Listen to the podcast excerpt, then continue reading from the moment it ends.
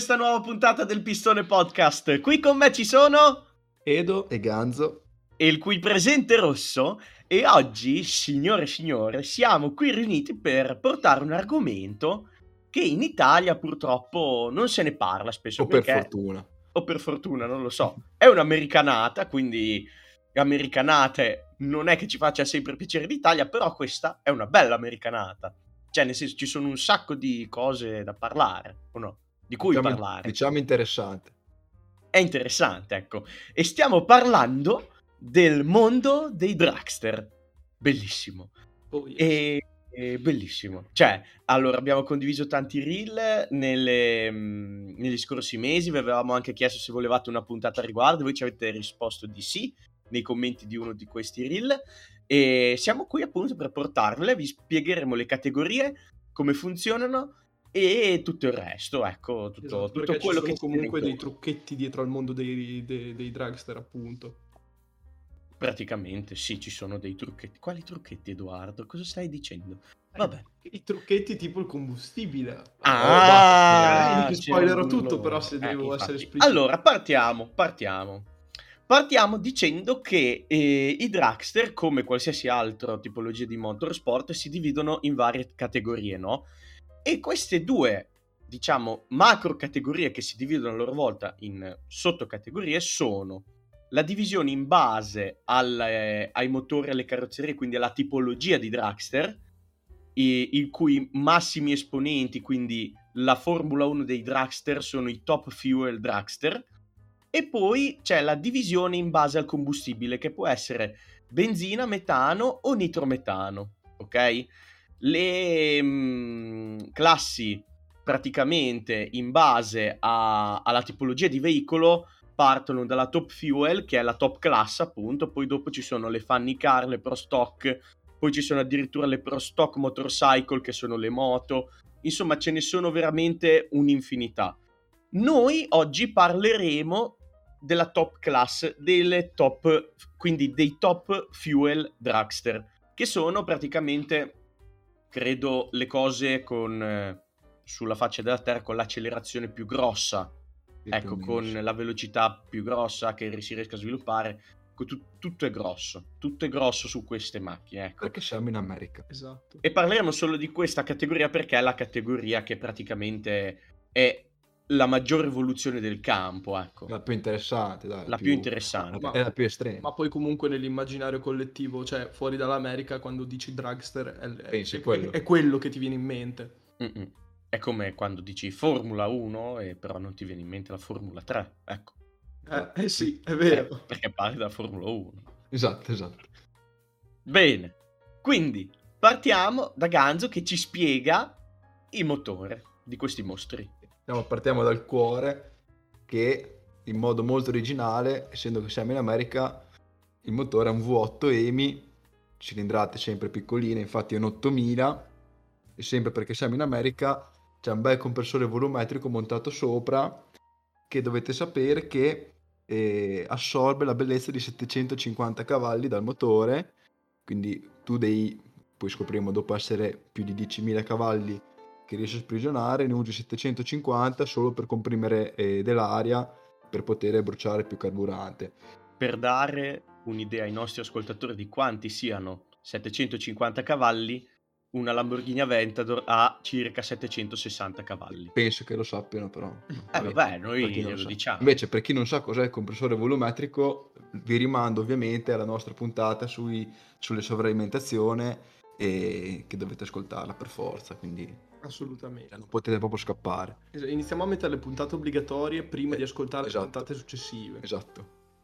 Quindi questi bei motori eh, riescono ovviamente a sprigionare potenze gigantesche che fanno accelerare eh, queste, queste, macchine in maniera paurosa. Infatti dovete sapere che eh, in accelerazione si arriva fino eh, e oltre in realtà ai 6G di accelerazione, di accelerazione che e per chi non è pratico sono tanti, cioè più di quelli che sperimenta un astronauta quando parte un razzo e ovviamente più di tutti quelli de- delle Formule 1, Formula 1 eccetera, eccetera. Formule 1. Eh, sono tanti, capito? Sono tanti. Infatti, cioè, piccolo excursus, si sa che Samantha Cristoforetti, prima di arrivare sulla stazione spaziale, è stata portata in America a provare i dragster eh, per allenarsi, sì. no? Cioè, che, che, sì. che non l'ha fatto? Beh, vabbè, e quindi insomma le gare eh, durano circa 4 secondi, infatti eh, le gare si tengono sul quarto di miglio, che sono circa 400 metri, e queste macchine le fanno in circa 4 secondi, facendo un difficilissimo calcolo eh, fisico, si capisce che queste macchine quindi superano di anche di un bel po' i 500 km orari. Vanno piano, insomma. Sì, vanno piano. Beh, A gente, però... glielo giuro, l'ho comprata così. Però il vero segreto di questi motori, perché tu dici, vabbè, un V8 8000 non sviluppa 10.000 cavalli, normalmente, sviluppa tanti ma non 10.000, infatti il segreto è nel carburante, però Ed è un chimico e adesso ci spiega lui qual è il segreto. esatto, benvenuti nel mio mondo. Adesso vi spiego di cosa ha di tanto speciale il carburante appunto di questi, di questi veicoli. Allora, come ha detto Rosso, eh, si utilizzano principalmente tre ca- carburanti. In questo caso io parlerò del nitrometano, che è quello un po' più buffo e pazzerello, mettiamola così. Nel senso che facciamo un piccolo passo indietro. Per chi non avesse ascoltato la puntata benzina versus diesel, fatelo. Ma vabbè, ah, se non l'avete fatto, ricordiamo che un, un, motore principalmente funziona attraverso l'iniezione di un combustibile e un comburente. Normalmente nella vostra cara Panda o punto che sia il combustibile è la benzina e il comburente è l'aria. Il nitrometano è questa simpatica molecola che ha eh, la simpatica caratteristica di avere tutte e due le proprietà di combustibile comburente in se stessa. Quindi cosa vuol dire? Vuol dire che eh, a temperature elevate il nitrometano sprigiona dell'ossigeno, perché è contenuto nel gruppo nitro, che è appunto l'ossigeno nella molecola, e quindi mi servirà meno ossigeno o se vogliamo vederla all'americana, posso mettere più benzina rispetto all'ossigeno di quanto farei in un motore normale, nel senso che in un motore normale il rapporto tra comburente e combustibile, che è ossigeno e benzina, è di 14 litri di ossigeno per un litro di benzina, con i motori che vanno a nitrometano abbiamo che per un litro di nitrometano me ne servono 1,7 di ossigeno, quindi questo di conseguenza vuol dire apro il rubinetto a manetta e ci caccio molto, molto più nitrometano.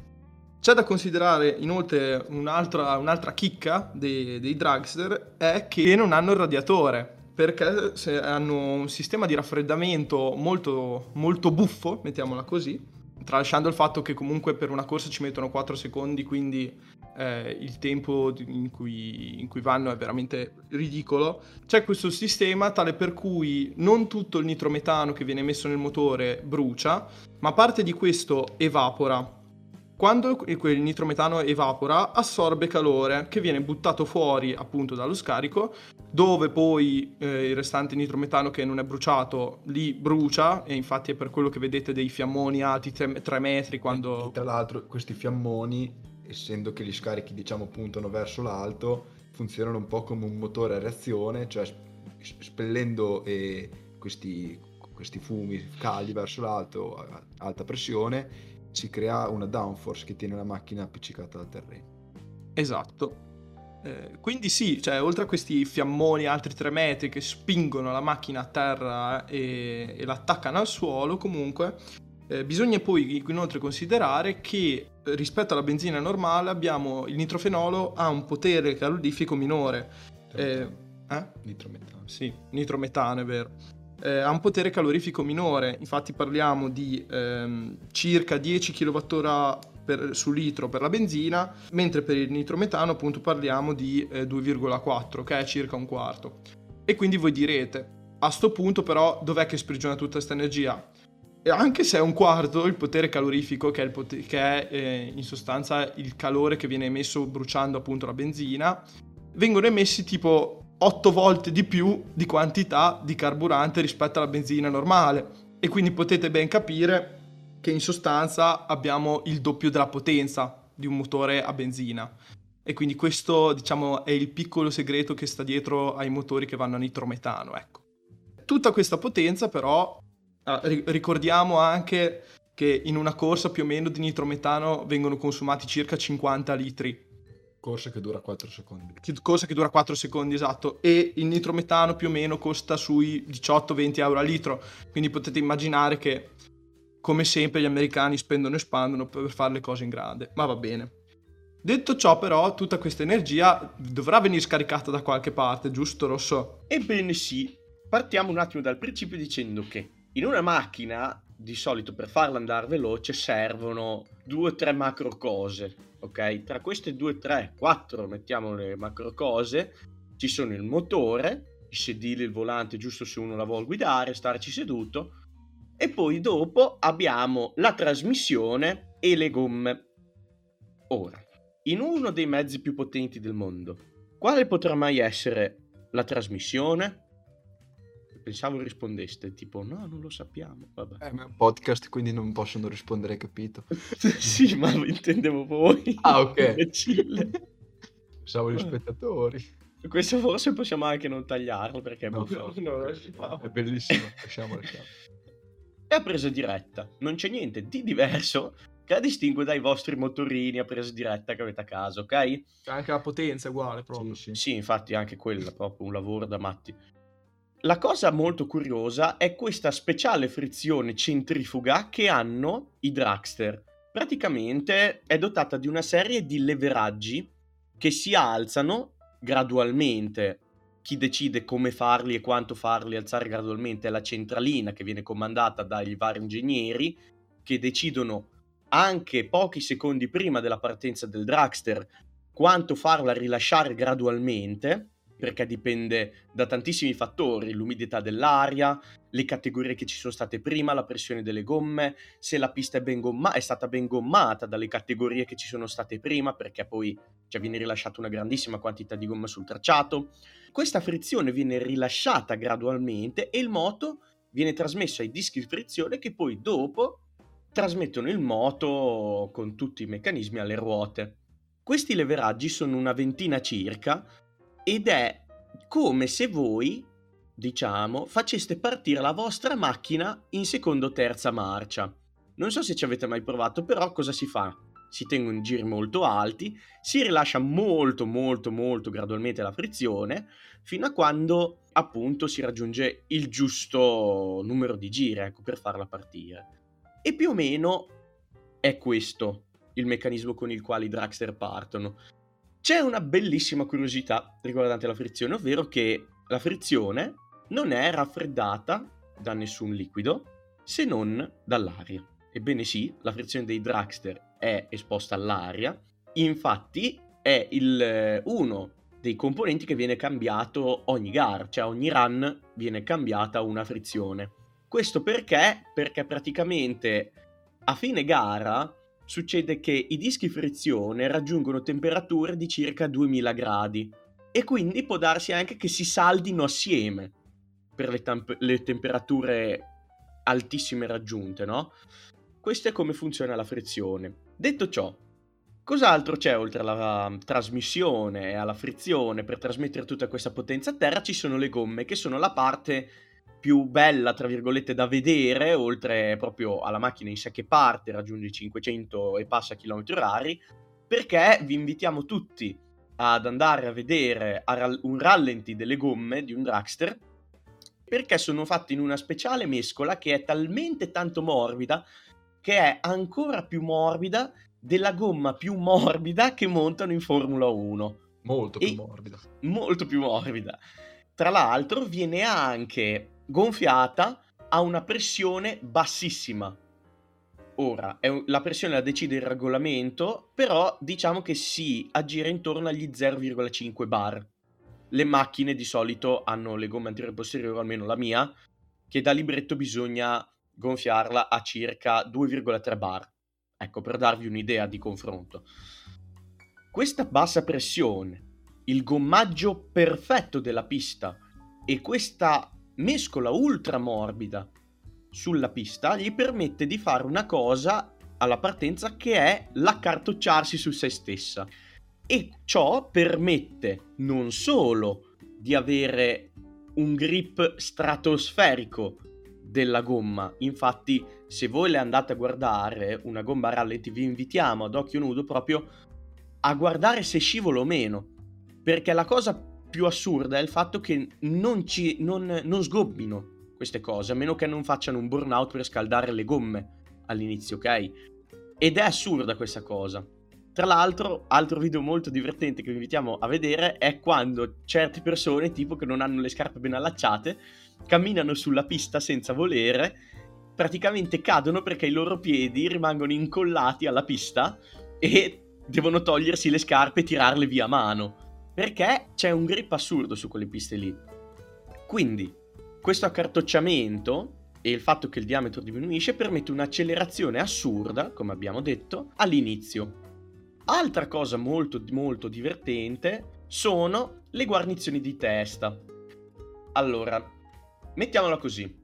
Hanno delle guarnizioni di testa multistrato. Cosa vuol dire? Che sono vari strati formati da dei rivetti che le tengono unite ma separate tra di loro anche, che fungono da mini sospensioni, diciamo, tra uno strato e l'altro. Perché?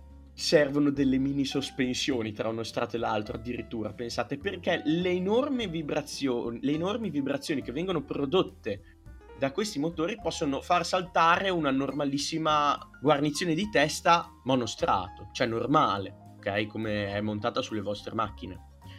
E queste piccolissime, piccole, ma veramente piccole e questi piccoli rivetti aiutano la guarnizione a, ad assorbire queste enormi vibrazioni. Ovviamente però anche questo è uno di quei componenti che a fine gara è distrutto, quindi ricordatevi sempre che tutti questi componenti un, un durano... Po', un po' tutto viene distrutto. Sì, ricordatevi sempre che questi componenti durano 4 secondi, quindi... Cioè... Mh, non... dovete sempre ricordarvi di questa cosa. Ogni componente di sta cosa dura quasi 4 secondi. Sì. Per immaginarvi proprio quanto sia assurda questa Do- macchina. Dopo 4 secondi di gara devi cambiare gomme, e... correzione testata, frizione, pistoni anche addirittura. Infatti... Le bobine. Le bobine. Le bobine. Infatti qua ci ricolleghiamo a Ganzo che ci racconterà tutte queste curiosità bellissime e gli lasciamo la parola. Sì, appunto, no, stavo dicendo... Ehm Infatti a volte, cioè tra un turno e l'altro, magari, magari una competizione fatta da più turni, da più gare insomma singole, magari tra una gara e l'altra è tipo qualche ora, e in qualche ora tu devi aprire il motore, cambiare tutto più o meno, cambiare la frizione, vabbè le gomme penso siano il meno, anche se sono piccolissime, credo neanche troppo economiche, e insomma devi rifare praticamente la macchina ogni gara. Altre cose assurde che hanno, che hanno sti, sti dragster eh, sono le candele, infatti devi essere un botto sicuro che si accenda la miscela, perché se, perché se non si accende il botto lo fai tu. Sì, Quindi per essere sicuri, eh, per ogni cilindro ci sono due candele, però mica come le candele de- della tua Panda, sono due candele da 44 A collegate da, a, delle, a delle bobine non piccole e le candele a una certa, tipo a metà gara, bruciano, cioè prendono proprio fuoco perché ovviamente senso, diventa un ambiente che un po' ostile. candele. Eh, esatto, quindi... Eh, sono sì, candele, quindi... E infatti l'unico modo poi per spegnere i dragster, i motori dei dragster... È soffiare. È, è soffi- soffiare. O, o, soffi molto forte, oppure si deve o spaccare il motore, che non è una cosa così rara, o esplodere tutto, che anche quello non è molto raro, oppure rimanere a secco che anche lì è abbastanza facile considerando i consumi. Poi vabbè, ovviamente per frenarlo ci sono i paracaduti Paracadute. e basta, insomma. No, perché ci sono i... I paracaduti, cosa sono i paracaduti, Ganzo? È il plurale di paracadute. ok, va bene. Credo, vabbè. vabbè. Altra cosa molto, molto buffa è, sono le camicie in Kevlar che ci sono sul esatto. compressore volumetrico, giusto Ganzo? Sì, che in caso esplodesse, insomma, Non esplode. Cioè esplode, però diciamo... Esplode ma limitatamente. Esplode solo quello, ecco. Esplode poco, ecco. Espl- come se esplode poco. potesse- No- non ti si arriva, non t'arriva un compressore in testa Sì, ai 500 all'ora. Forse. anche perché Forse. queste macchine sono molto risapute per essere a, traz- eh, sì, a trazione a motore posteriore, no? come potete vedere da come sono fatte. Quindi se ti arriva proprio sulla nuca un compressore volumetrico potrebbe, diciamo, farti leggermente male. Sempre simpatico. Eh. Beh, va bene. Dopo questa bella avventura nel mondo americano, Va bene, come al solito ci abbiamo messo del nostro nel spiegarvi che cosa sono i Draxler e come funzionano. Noi, un po' al limite della ridarola, vi diamo appuntamento a mercoledì prossimo e seguiteci su tutti i nostri social e noi ci vediamo alla prossima puntata. Ciao! ciao. Ciao ciao.